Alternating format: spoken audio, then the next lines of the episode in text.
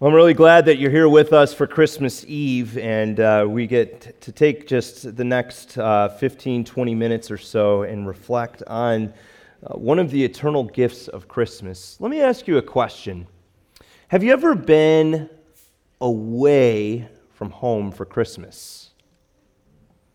Uh, maybe it was a business trip, maybe. Uh, it was during your college years or something like that. There was a time when you just couldn't get home for Christmas. I remember when I was in college, I spent many Christmases away from home, and, and there was just something missing. If you've ever been away from home for Christmas, you know exactly what I'm talking about here. Uh, home is that place where you have a comfortable bed, uh, that place where you can kind of count on some good home cooked food. That, that place where you know that for Christmas time that there's going to be friends and family and, and you get to tell fun stories and joke and laugh together. Of course, in my case, me and my brothers like to tell embarrassing moments on one another. You know, if you've never been away from home, you have this grass is greener mentality and say, ah, you know, there's a lot of better places to be than home. But then when you go away from home, there's no place you'd rather be. And if you didn't grow up in the idyllic home, you can still resonate with this, right? Because you can envision how home could be a good place, a place to be, a place where you're known, a place where you're safe, a place where you are accepted and loved.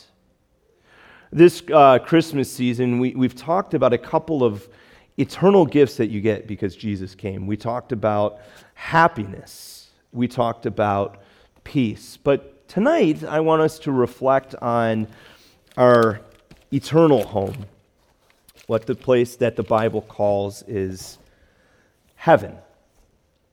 Heaven. It was in 1943 that uh, a song was written, performed by Bing Crosby, and it became one of our classic holiday songs.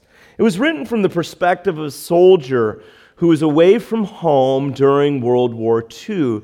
And it has lyrics that, you know, when, when you listen to the melody of the song, it sticks in your head, but also the lyrics of the song are actually quite somber, especially if you hear the closing line. Let me read it to you. Uh, Christmas Eve will find me where the love light gleams. I'll be home for Christmas if only in my dreams. And, and you know the title of that song, I'll Be Home for Christmas. Now, the closing lines reveal for these soldiers that there was this tension in the sense that they wanted to be home, but that was a reality that was not going to happen yet. Now, maybe, maybe you can relate to that tension. Let me ask you what if heaven is what you have always longed for? What if the, the longing that most of, most of us have for an ideal world is a, is a craving that is actually something that is meant to be satisfied? What if, like the soldiers in that song, you long for an eternity that has all of the makings of home plus more? The book of Hebrews tells us this for this world is not our permanent home. We are looking forward to a home that is yet to come.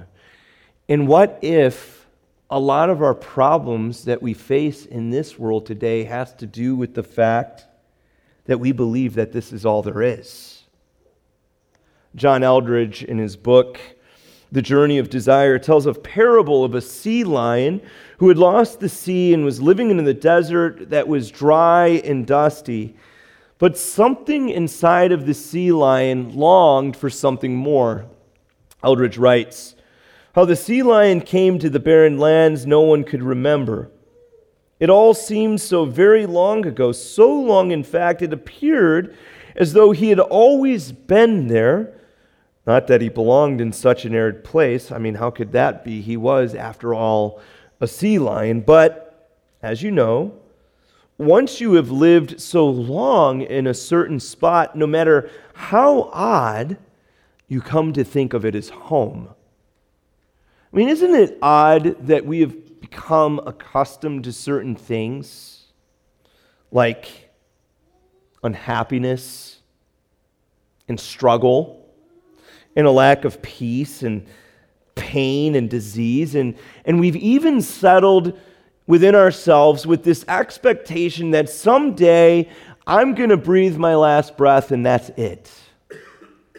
Friends, what I'm telling you from the Bible is that's the desert.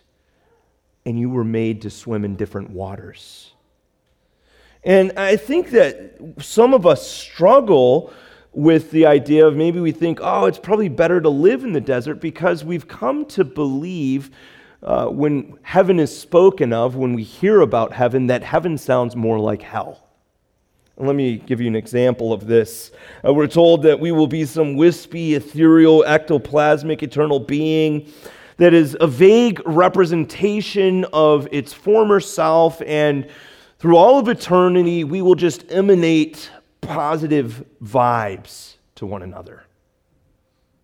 Or we're told that we'll be these little Cupid like angels resting on clouds and, and strumming harps for all of eternity. Now, friends, that doesn't sound like an eternal gift to me. That sounds like I just looked into my stocking and I found a giant lump of coal. But what if all of that is just unimaginative gobbledygook? So let's ask a question What is heaven going to be like? And when you look at the Bible and the Bible talks about heaven, it's like putting together a 1,000 piece jigsaw puzzle. You hear pictures and glimpses of heaven, and everything that the Bible describes in terms of heaven is, is a glowing review. But here's the deal if the only interaction you have with heaven is maybe you're on Facebook and someone posts a verse about it, or, or you hear someone who's underinformed talk about heaven, you might miss the big idea that the Bible tells us about heaven. And it's this that heaven is better than the best version of your dream home. It's better than anything you can imagine. So let's just spend a couple of minutes and put the jigsaw puzzle together a little bit.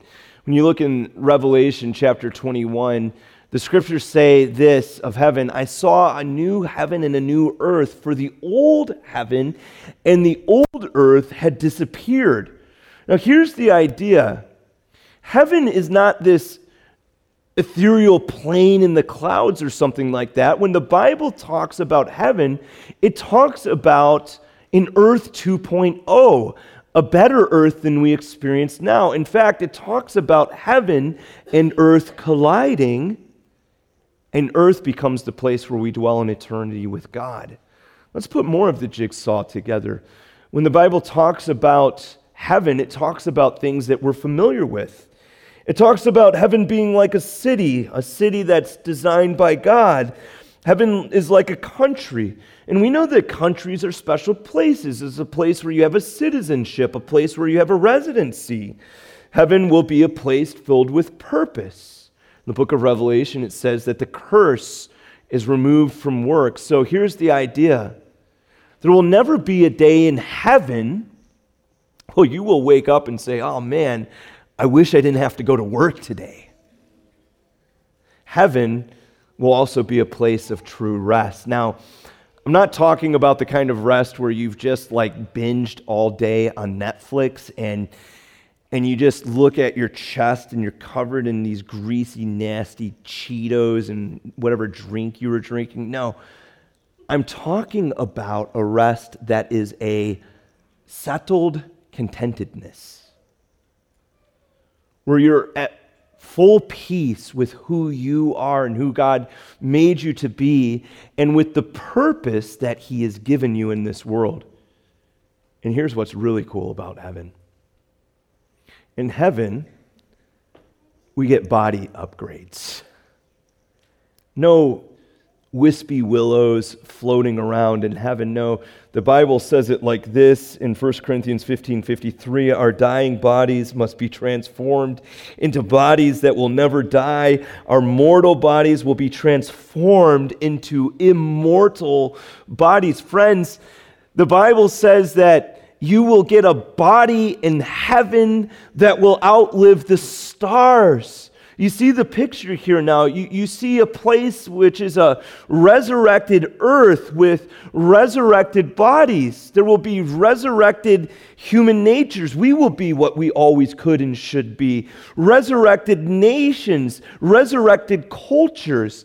And this place will be eternally filled with the things that we've come to love in this world, like art and culture and literature and music and drama, and the environment will be pristine. And I even believe that we'll break out of this place and we'll make our way into the galaxy in heaven. Now, I hope as you listen to that, that that sounds good to you. I hope that you can feel a sense of craving for that. So now we need to ask another big question of ourselves. And the question is Is heaven our default destination? Or, or maybe another way to ask the question is Does everyone go to heaven? I want you to imagine a scenario with me. Imagine that you have received an invite to a very luxurious wedding. The invite came in, it was written in beautiful calligraphy with gold script. And this is a high class deal. You know it's a high class deal. In fact, it's all you can think about for the next so many months as you're anticipating it. The day comes, you follow the address on the invitation, you make your way to a skyscraper, you go all the way to the top. And you see at top a beautiful view. You look into the reception area, and there are waiters in tuxedos and they're passing around hors d'oeuvres and exotic beverages that you don't even know how to pronounce the name. And in the reception area, there's a four part musician group and there's beautiful decor. And, and, you're looking in and you're like, man, I've never seen shrimp that big. And look, they've got lobsters over there. You can't wait to get into this.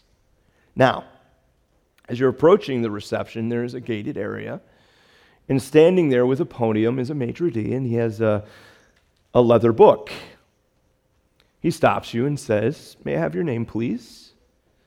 You give him your name. And he opens up the book and he starts searching and he says, You know, I'm not finding your name. Would, would you please spell it? Well, now your face gets a little red. You're feeling flustered. You slowly spell your name to the maitre d'.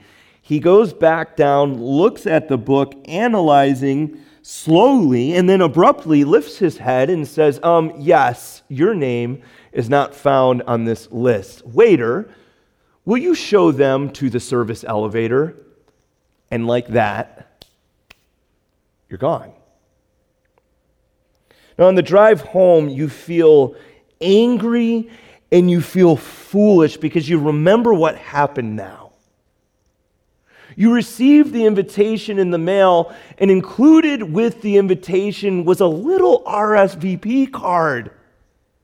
And you forgot to fill it out, and you thought to yourself, anyway, who, who turns in RSVPs? People know, they just know that I'm going to be there.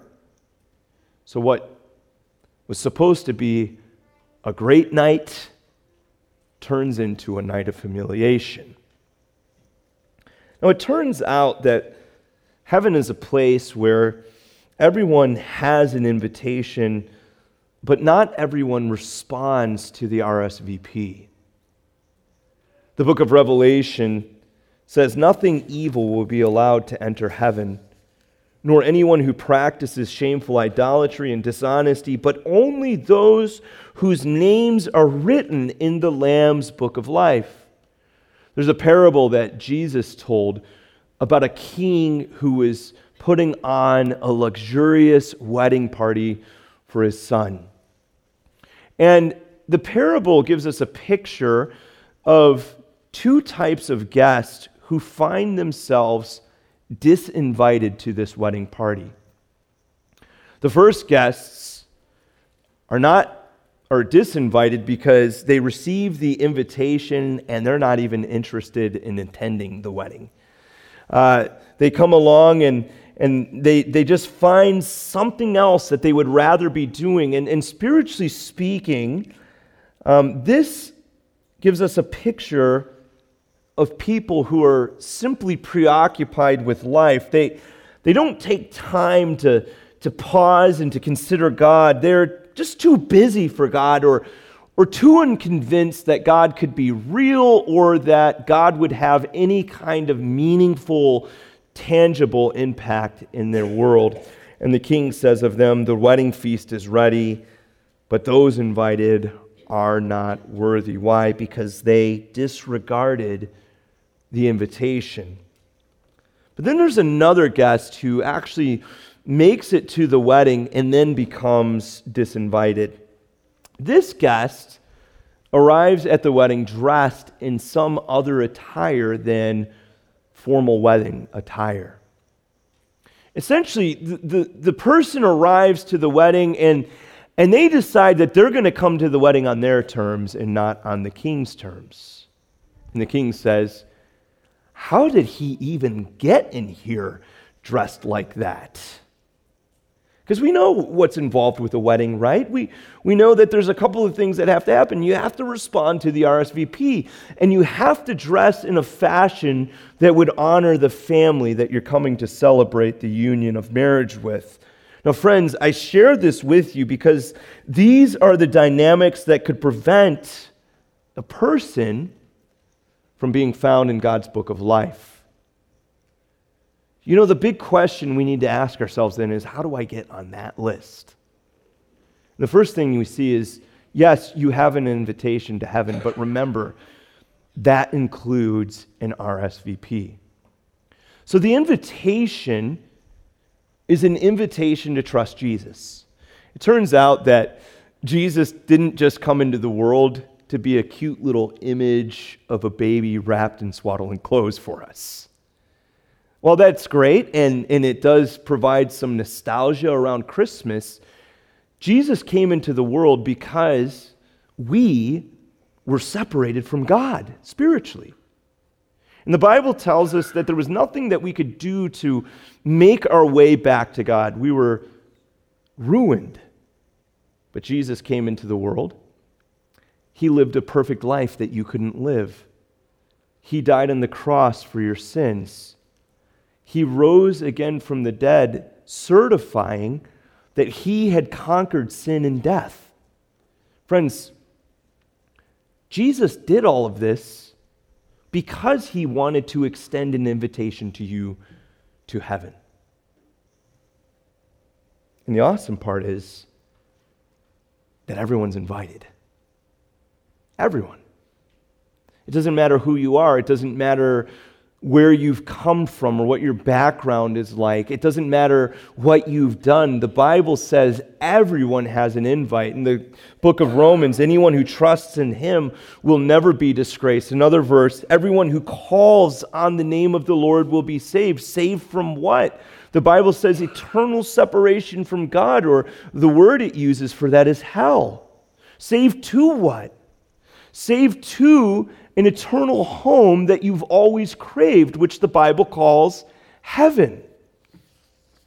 But remember, you can't get into the wedding party if you do not fill out the RSVP. So the Bible says to RSVP to heaven, you must put your faith in Jesus. What do I mean when I'm talking about faith? I mean, you're putting your hope, your confidence, you're resting your worldview in the fact that Jesus' death on the cross was all sufficient to pay the penalty for your sins. That something wasn't right between you and God, but by virtue of the fact that Jesus came, there is a way back to God. A simple way of thinking about it is to say, He died in my place. Paul shares in the scriptures how we respond to Jesus' RSVP. He says, If you openly declare that Jesus is Lord and believe in your heart that God raised him from the dead, you will be saved. For it is by believing in your heart that you are made right with God, and it is by openly declaring your faith that you are saved. Friends, that's how you get your name on the list. Now, here's a little caveat you, you have to remember the mistake of the second guest and not make the same mistake. Uh, you must come to heaven on heaven's terms and not on your terms. Uh, we can't come to heaven saying, well, I know that the, uh, the invitation in RSVP said that I have to trust fully in Jesus and only in Jesus. But you know, I decided that I think there's many roads that lead to heaven. And so I just chose an alternative road. And I'm going to take that road instead. Or, or to say within ourselves, I know that the Bible says that the only thing that I can really trust in is Jesus' goodness, that I don't offer any goodness in this situation, but I've decided that I'm basically a good person and I don't really need Jesus for my salvation. I can rely on my own goodness. Friends, if you try to get to heaven based on your own patchwork of religiosity or your own goodness, you are going to walk up to the maitre d' He will look at you and say, I'm sorry, but your name is not on the list. And, and can you think of any more horrifying words? John 14, 6, Jesus says this I am the way, the truth, and the life. No one comes to the Father except through me. Acts 4:12 There is salvation in no one else. God has given no other name under heaven by which we must be saved. I want you to think about something with me. What, what's involved when you plan a vacation getaway? What kind of planning do you put into that? I, I know for me, that when I'm planning a vacation getaway, I get pretty excited about it. I, I, like thinking about the travel to the place. What kind of stops are we going to make along the way so that we can maximize this trip? And, and where are we going to stay while we're down there? Is it going to be some resort type place that has a giant lazy river that I can just bake in the sun in? Or, or are we going to find an Airbnb where they have all of the homely things that I, I love to have, like a washer and dryer and those types of things. And I also think when I get there, where are the best places to eat? And, and where are the tourist traps that aren't designed just to steal my money, but are actually a good time? Let me ask you. If we put all of that planning into a getaway that is only going to last for a week or two, how much more planning should it be involved as we think about our eternal home? I want you to take a look and imagine something with me with this rope for a minute. Now, I don't know anything about magic, so you're not getting a magic trick tonight, but uh, I do want you to imagine that this rope, instead of coming out of this box, goes through the wall, down Osterville Main Street, and on into Affinity. I want you to imagine, too, that the red part of this rope represents the life that you are living right now. And all of this rope is a timeline of your life. So the next part of the rope represents the life that you are going to live in eternity. Now, you know what's mind boggling to me? Is many of you get so preoccupied with this part of your life. With all of this, and, and you're obsessed about it, and you want this part of your life to be perfect, and, and that's all you think about. In fact, some of us get stuck on this part of our life.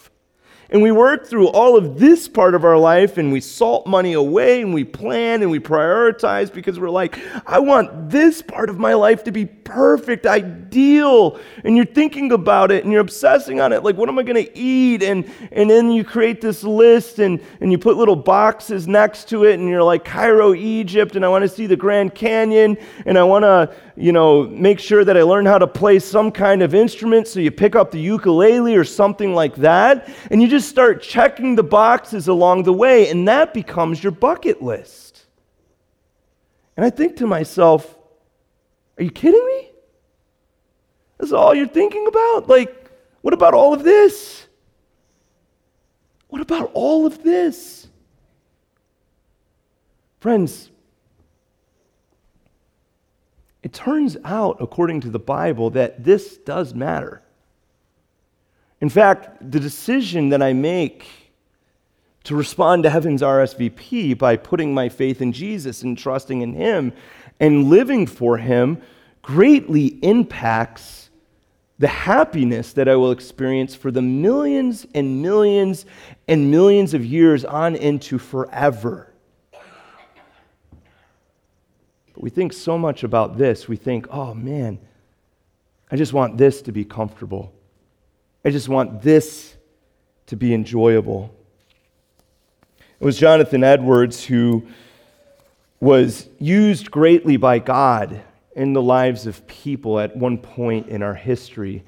He helped many people to understand that they needed to respond to heaven's RSVP. He said this It becomes us to spend this life only as a journey towards heaven, to which we should subordinate all other concerns of life. Why should we labor for or, or set our hearts on anything else but that which is our proper end and our true happiness? It was at the age of 20 that Edwards made certain resolutions. And one of them read like this Resolved to endeavor to obtain for myself as much happiness in the other world as I possibly can. And here's what is so upside down with all of this. When you live to obtain as much happiness as you can for eternity, it turns out that you get a lot of happiness in this life too. In fact, more happiness than if you weren't living for eternity. Well, how do I do that, you ask? Paul tells us in Colossians. He said, Think about the things of heaven, not about the things of earth. And friends, even in the business world, we understand this. Uh, Covey's Seven Habits says, in order to be successful in the world, you have to begin with the end in mind. And so, if you live your life with heaven in mind, you will live the kind of life that will bring maximum joy now and maximum joy in eternity. Let me ask you do you crave that? Is that something you long for?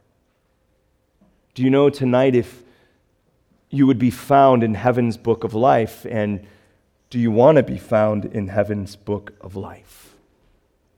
Why not respond to heaven's RSVP? Let me, let me ask us to do something tonight.